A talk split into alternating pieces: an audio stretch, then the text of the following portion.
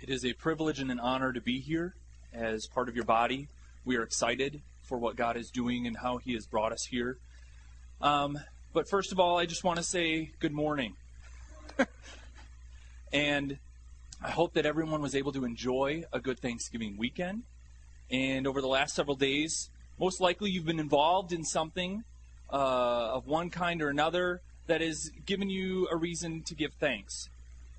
As Pastor Mark said, he and his family had 3 of these, but big meals and great desserts. For the kids, they were able to have no school for a few days. And for the parents of those kids, we can be thankful that they have school starting tomorrow. Perhaps we're able to visit with relatives that we don't get to see very often. Some of you were able to find great bargains by going to the doorbusters at 3 a.m., 4 a.m., 5 a.m., and you found some great deals as far as Christmas was concerned. Some of you were able to sleep in and find those exact same great deals at 10 a.m., which is a nice thing. We had one thing that came up and we're like, oh, that is a really good deal. We're going to get up. I got up at 4:45 to get to Target, was there for half an hour looking for all the items that we needed, and then I stood in line for an hour and a half. So it's crazy getting out there. Some of us may have our shopping already done, and we can say thank you, praise the Lord. And perhaps our Christmas decorations are all put up, and we can just sit back and just bask in seeing them and how pretty everything looks this time of year. Now, some of you may not have had as great of a Thanksgiving holiday, and here are a few interesting ideas that may help you for next year. During the middle of the meal, perhaps you can turn to your mom and you can say, "See, Mom, I told you they wouldn't notice that the turkey was 4 months past its expiration date. You were worried for nothing." Or if you need to add a little spice to your Thanksgiving, maybe you can, when everyone is going around and saying what they're thankful for, maybe you can say, "I'm thankful I didn't get caught." And then don't say anything else the rest of the meal.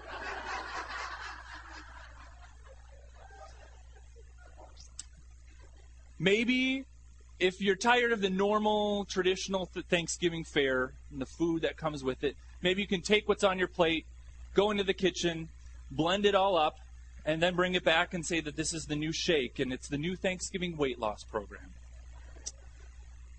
But in seriousness, when we sit down and we think about Thanksgiving and what this means, we have much to be thankful for. I think we can all agree with that, that as believers in Christ, it's this thankfulness which propels us into worship. And that's what we're going to talk a little bit about today. It propels us into worshiping our God and our Savior. And in kicking off the Advent Conspiracy series, we're going to look at worship and worshiping fully a little bit. And as I think about worship, I've been part of a worship team for a number of years and led that team for a few years. And so worship is something that is near and dear to my heart, that music, that expression that we have. But I find that we kick around the concept of worship in many different ways. As we gather together on Sunday mornings, many churches call that the worship service. Or during our services, and we had one ourselves, we had a time of singing, or the time of music, which we commonly call the worship time. And we call those that lead us during that time worship leaders or worship ministers. Many of us have CDs or songs loaded on our iPods, our computers, our MP3s that we consider worship music. So we have all of these different ways that we use worship, but what does that really mean? What is worship to us? So today we're going to take a look at 2 examples from the story of Christ's coming, hopefully to gain a little bit of a better understanding of what worship is, maybe some perspectives on worship. So if you could turn with me to Matthew chapter 2.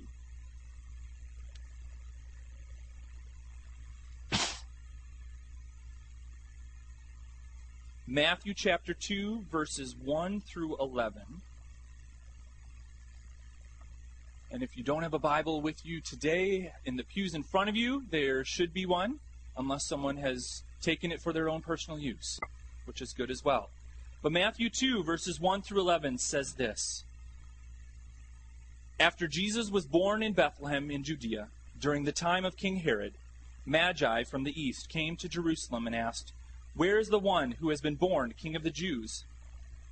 We have seen his star in the east and have come to worship him. When King Herod heard this, he was disturbed, and all Jerusalem with him. When he had called together all the people's chief priests and teachers of the law, he asked them where the Christ was to be born. In Bethlehem in Judea, they replied, for this is what the prophet has written. But you, Bethlehem, in the land of Judah, are by no means least among the rulers of Judah, for out of you will come a ruler who will be the shepherd of my people Israel.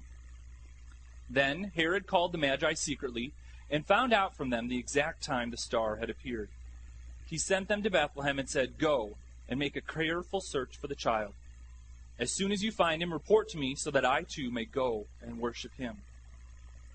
After they had heard the king, they went on their way, and the star they had seen in the east went ahead of them until it stopped over the place where the child was. When they saw the star, they were overjoyed. On coming to the house, they saw the child with his mother Mary, and they bowed down and worshipped him. Then they opened their treasures and presented him with gifts.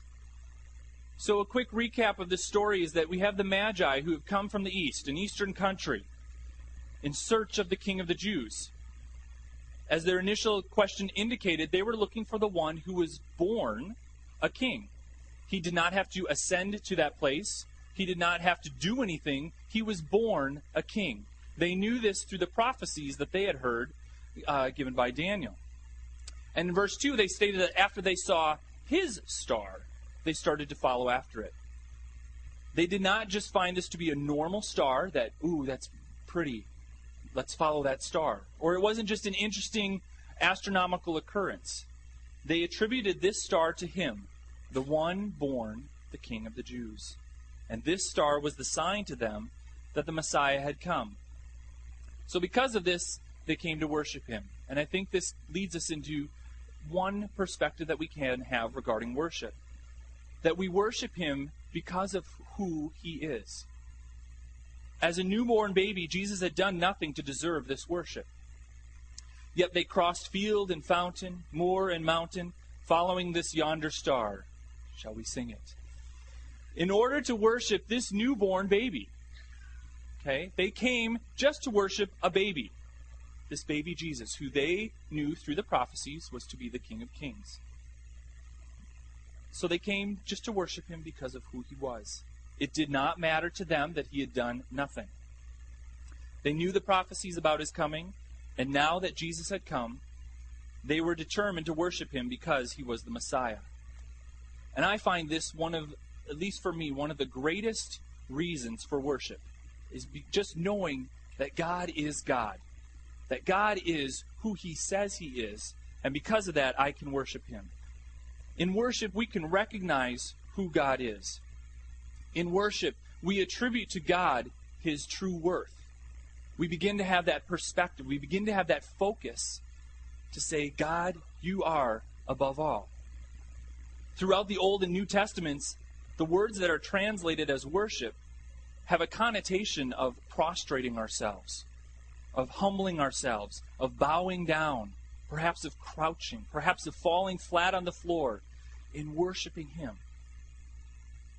And it's through that act of worship that we, by us making ourselves low, we exalt him.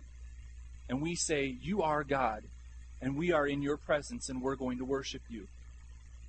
We humble ourselves and put him on his rightful throne of glory. As we've kicked off the fall in the Crossroads Youth, we've taken a couple weeks where we've watched some videos that have been put out by Louis Giglio. He's the head of Passion Ministries, which really aims at the college-age students. And he goes around and he speaks on different topics. And we've watched two videos, one being called Indescribable and one being called How Great is Our God? And during those videos, he mentioned that we need to right-size our view of God. And I think that is so important that we need to remember how great and awesome and huge our God is. So many times we try to bring him down to our level and say, you know, God, can you do this for me? Or God, you know, let's be friends. And there is that aspect of it where we can have that friendship, we have that relationship with him, but we also need to remember how great and awesome he is. We need to realize that he is huge. A common term you hear today is he is ginormous. And I hope that I'm not bursting any one of your bubbles, but we're not. We are definitely not ginormous in any ways. So I want you to consider the verse in Psalm 19 which states, "The heavens declare the glory of God. The skies proclaim the work of his hands." And in Isaiah 40:12, it speaks of God, and it asks some rhetorical questions of the people of Israel. And it says, "Who has measured the waters in the hollow of his hand? Or with the breadth of his hand has marked off the heavens?" So, taking a cue from these videos that we've watched, I want to illustrate how ginormous our God really is. So, hopefully on the screens, we can get a few slides just to give us a little perspective. The first one that we will see is of our planet Earth. Our planet is about 25,000 miles if you go around it. If you go straight through the middle, it's about 8,000 miles just from one end to the other. So, you always thought, hey, can I dig a hole to China? As a little kid, well, it'd take 8,000 miles to get there. It might take a little while, lots of hand shovels and things like that, and we'd have to see how successful you are at that. Our planet holds over 6 billion people, and we are one of them. The Earth, we're pretty familiar with in general. We've seen multiple pictures of our globe. We've seen them as things that twirl around on a little pedestal in school. We've seen photos of them, perhaps even on YouTube or any other sites. And then 93 million miles away is our sun. It's the star that is the central hub of our solar system. The sun itself is about 2.7 million miles around. And to go straight through the sun, it would be about 865,000 miles. So if you take a comparison, the sun is 2.7 million miles around. The Earth is 25,000 miles around. I like the illustration that Louis used in one of the videos. He said, if the Earth were the size of a golf ball, the sun would be 15 feet in diameter. Okay, so I don't have the span to do 15 feet, but let's just say it's larger than this. Caught a fish this big. So 15 feet in diameter. And within the sun then, and how it's kind of dancing up there, isn't it?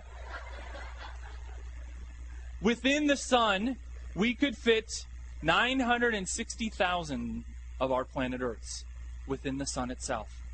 I think that gives us a little perspective that planet Earth is not as big as we always think that it is, that our lives are not as big as God. If we go out from there, we know that the sun and our solar system is part of the galaxy known as the Milky Way. The Milky Way contains our solar system and at least 200 billion other stars and their planets. That's a lot of stars, a lot of bright lights. You thought your Christmas house, your house was decorated for Christmas nicely. It's easy for me to say. The Milky Way is about 100,000, there we go. The Milky Way is about 100,000 light years in diameter. Okay, so when we talked about the sun, we talked about the Earth, we were talking in the term miles. Now we're talking about the term light years. So one light year is 5.88 trillion miles. Okay, so now we're talking about the Milky Way, that's 100,000 light years. I love numbers. As a CPA, that's a big number. I don't see that come across my desk any day, but that's a big number. And as we see here in this slide, they estimate that that's about where our sun and our solar system is. It's barely a blip on the radar in the overall Milky Way galaxy. And it's also interesting to note that we're not even at the center of our own galaxy. How we used to think the sun revolved around the Earth, well, we found that isn't true. We also find that the Milky Way galaxy doesn't revolve around our solar system. We're just spiraling around with the other 200 billion stars in our galaxy. Yet, it's a comfort to know that our God is the one who created this vast galaxy and many more. We're going to go through a few more slides just to show you the creativity and the grandeur of our God. This next one is the Helix Nebula. But it's interesting to see as we go out, the difficult thing that I had was narrowing down the cool things that are out there in space. So here's the Helix Nebula. What a beautiful picture. It's almost like an eye kind of looking at you. Or the next one, which is called the Spirograph Nebula.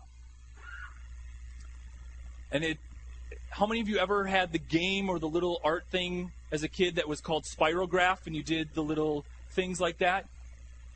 Did you ever get a shape that kind of came out like this?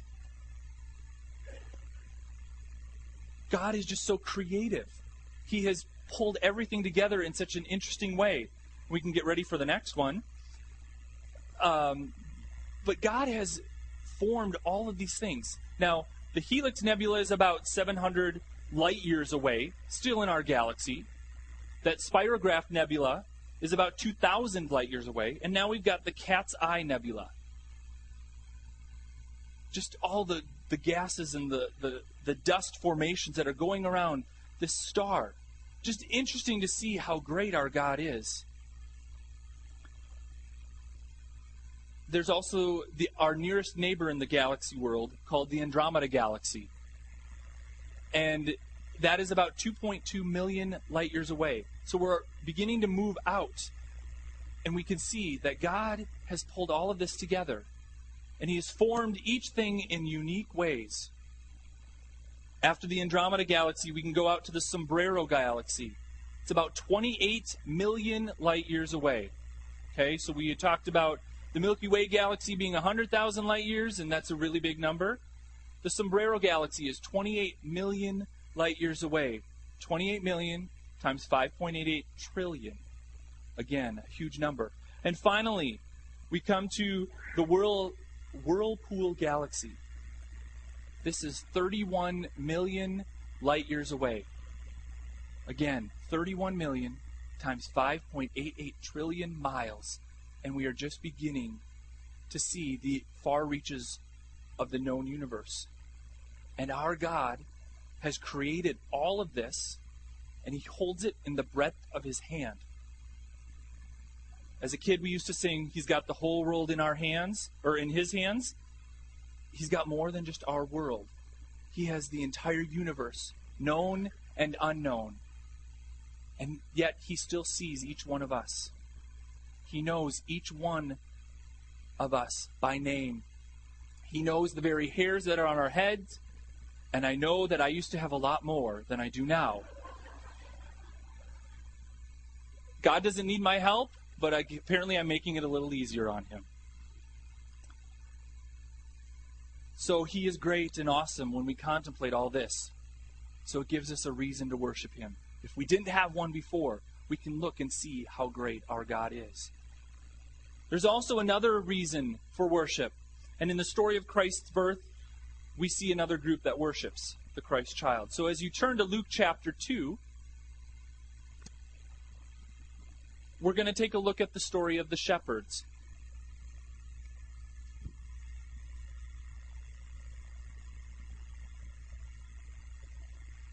We're going to start at verse 8. And it says, "And there were shepherds living out in the fields nearby, keeping watch over their flocks at night. An angel of the Lord appeared to them, and the glory of the Lord shone around them, and they were terrified. But the angel said to them, 'Do not be afraid. I bring you good news of great joy that will be for all the people. Today in the town of David a Savior has been born to you.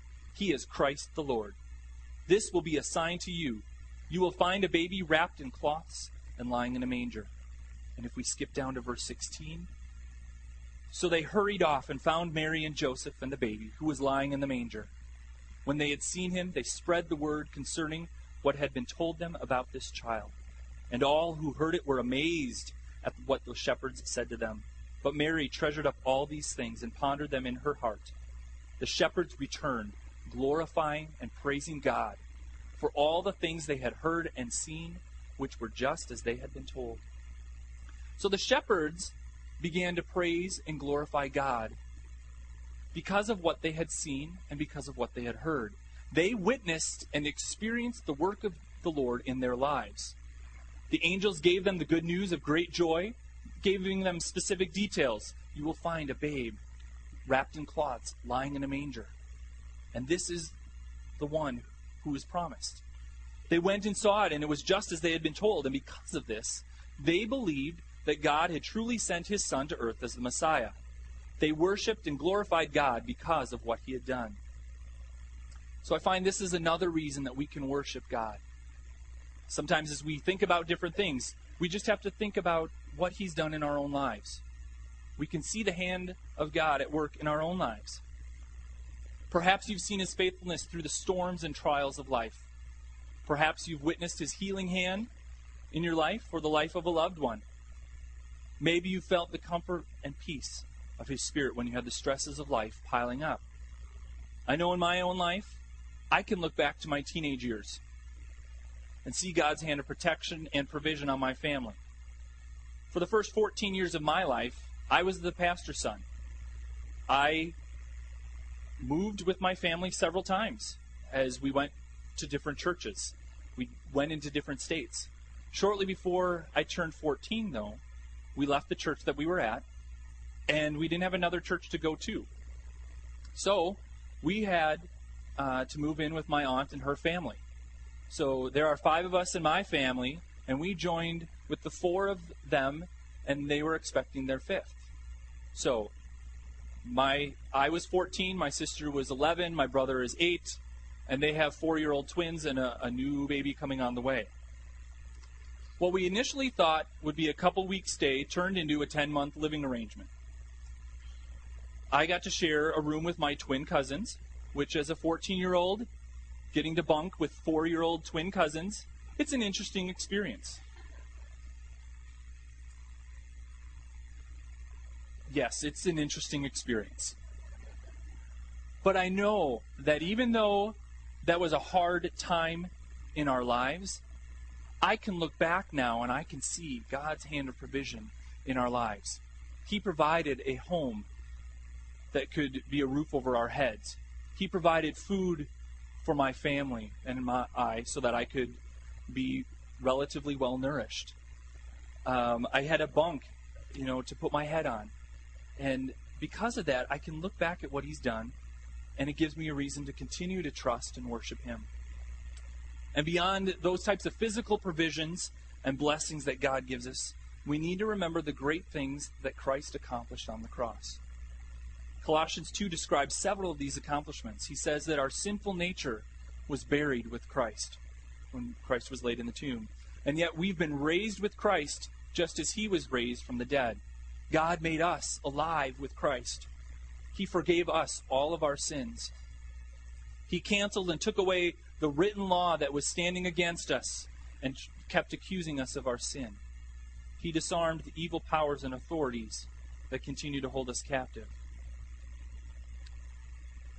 So like the Magi and the shepherds, we have reasons to worship our God and our Savior. We can look at who God is, and we can worship him because of that. We can look at what he has done, and we can worship him because of that. So what now? How do we worship him? How do we worship him fully as we're kicking off the Advent conspiracy? One way, I think it comes to mind for most people, is that we can worship him through song, through music.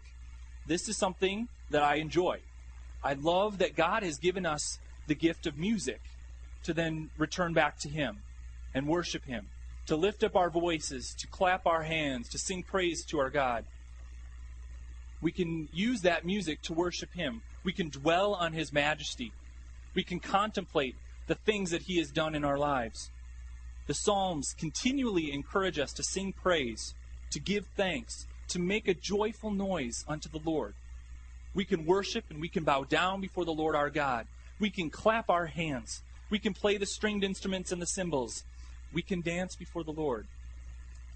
There are many ways to worship him through music. And as we worship him in song, we invite his presence to be in our midst. We begin to focus on God and realize how great and how awesome he is. And we see, I'm not so big as I sometimes think I am.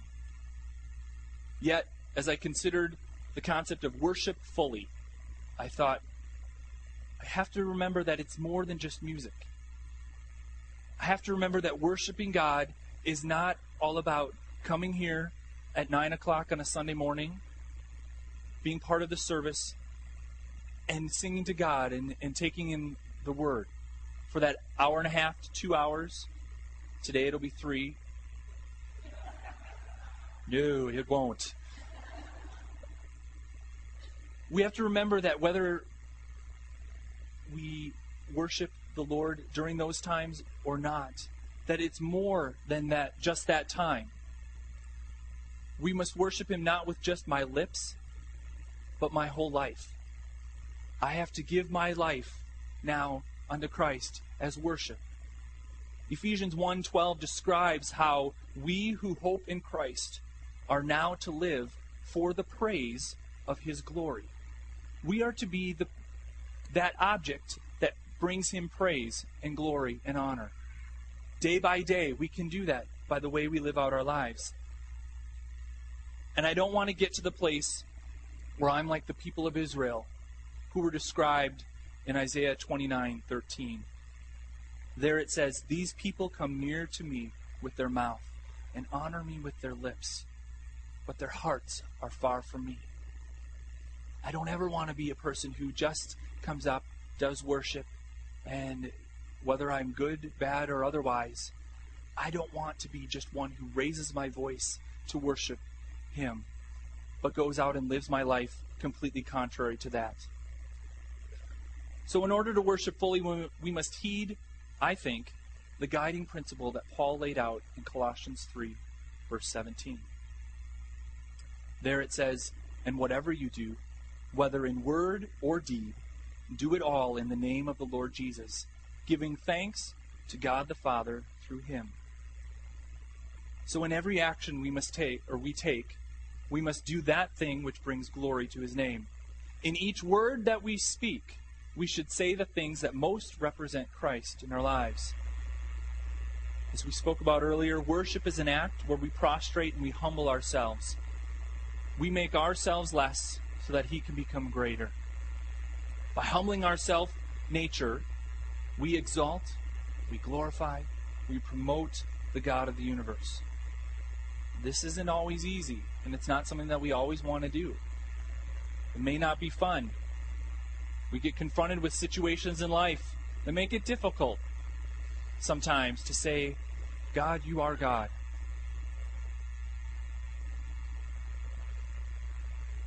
We've been wronged, and sometimes we want to make it right by our own actions, rather than allowing the God of the universe, who has everything orchestrated and is working everything out, to take control. And it's here that worship can become a sacrificial act. We may have to consciously and perhaps violently destroy that self-nature that wants to rise up so that we can have our way, so that we can do what seems right to us. It may be a struggle to take the action or speak the words that would glorify God rather than satisfy that self-nature. In a devotional book by Barbara Rainey entitled Moments With You, she writes this: "Make the choice today to take your eyes off yourself and your circumstances, gratefully acknowledging who God is and what he is doing. Deny yourself the right to complain, embracing instead the deep-seated joy of thanksgiving in all things."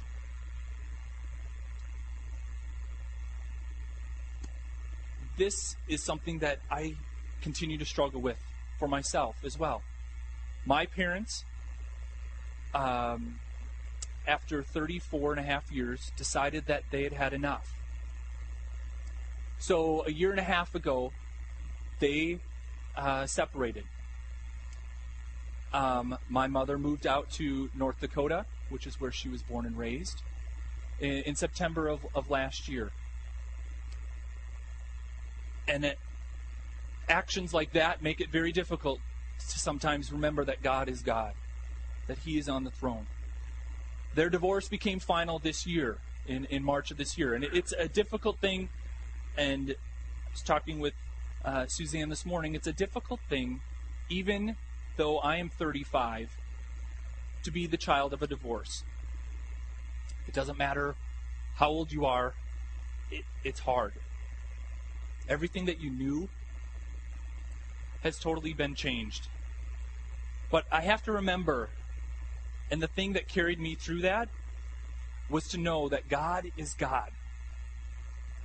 That it didn't matter what was going on in that circumstance, and that was hard. God knew that it was hard. He saw that it hurt. But He's still God. He holds all of the universe in the palm of His hands. And yet, He sees me where I'm at. He sees that hurt. So, I tell you all this to say the choice is ours. The choice is ours. We can choose to worship Him fully, and that might be through music, might be through our actions, it might be through our deeds or our words. Or we can choose to only go part way, or maybe not at all. So during these weeks that lead up to Christmas, I encourage you to renew your desire to worship Him completely. Begin to meditate on who God is. Not worrying about what your circumstance is, but remember who God is. And that He who created the universe left His glory and He came down to be in our midst. And that's where it all began, that we could have that relationship with Him.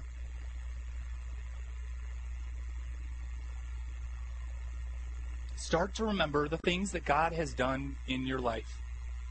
It might be little things, it might be great and marvelous things, but know that God has done great things in your life.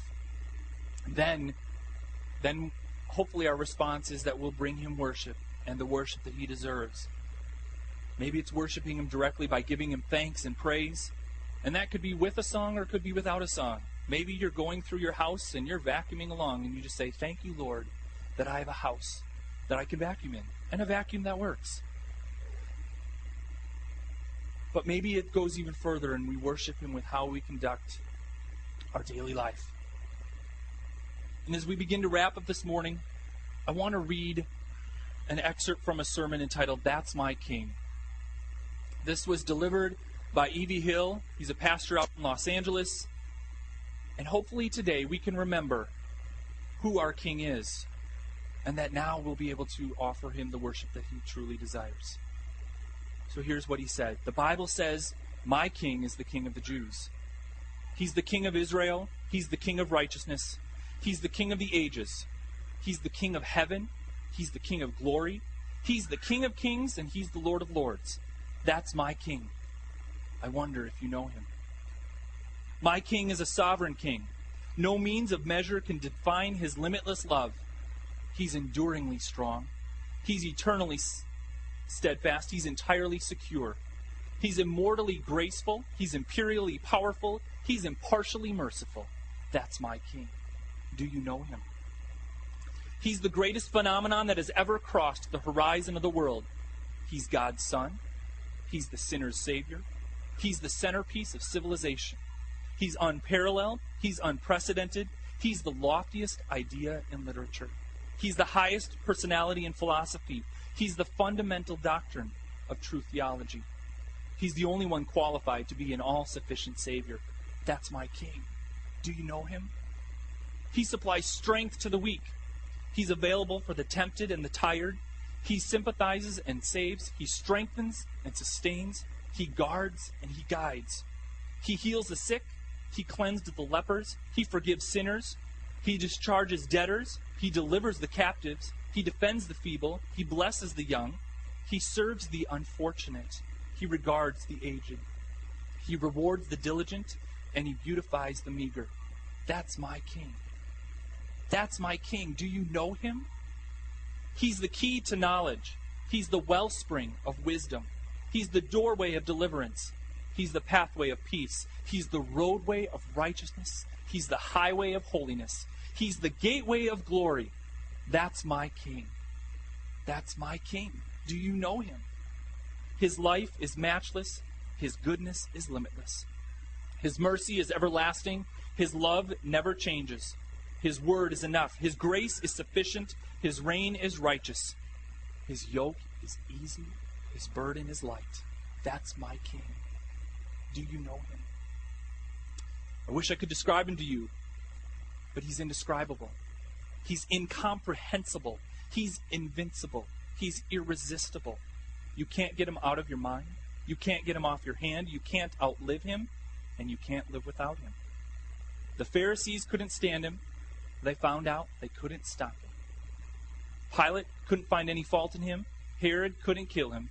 Death couldn't handle him, and the grave could not hold him. That's my King. That's my King.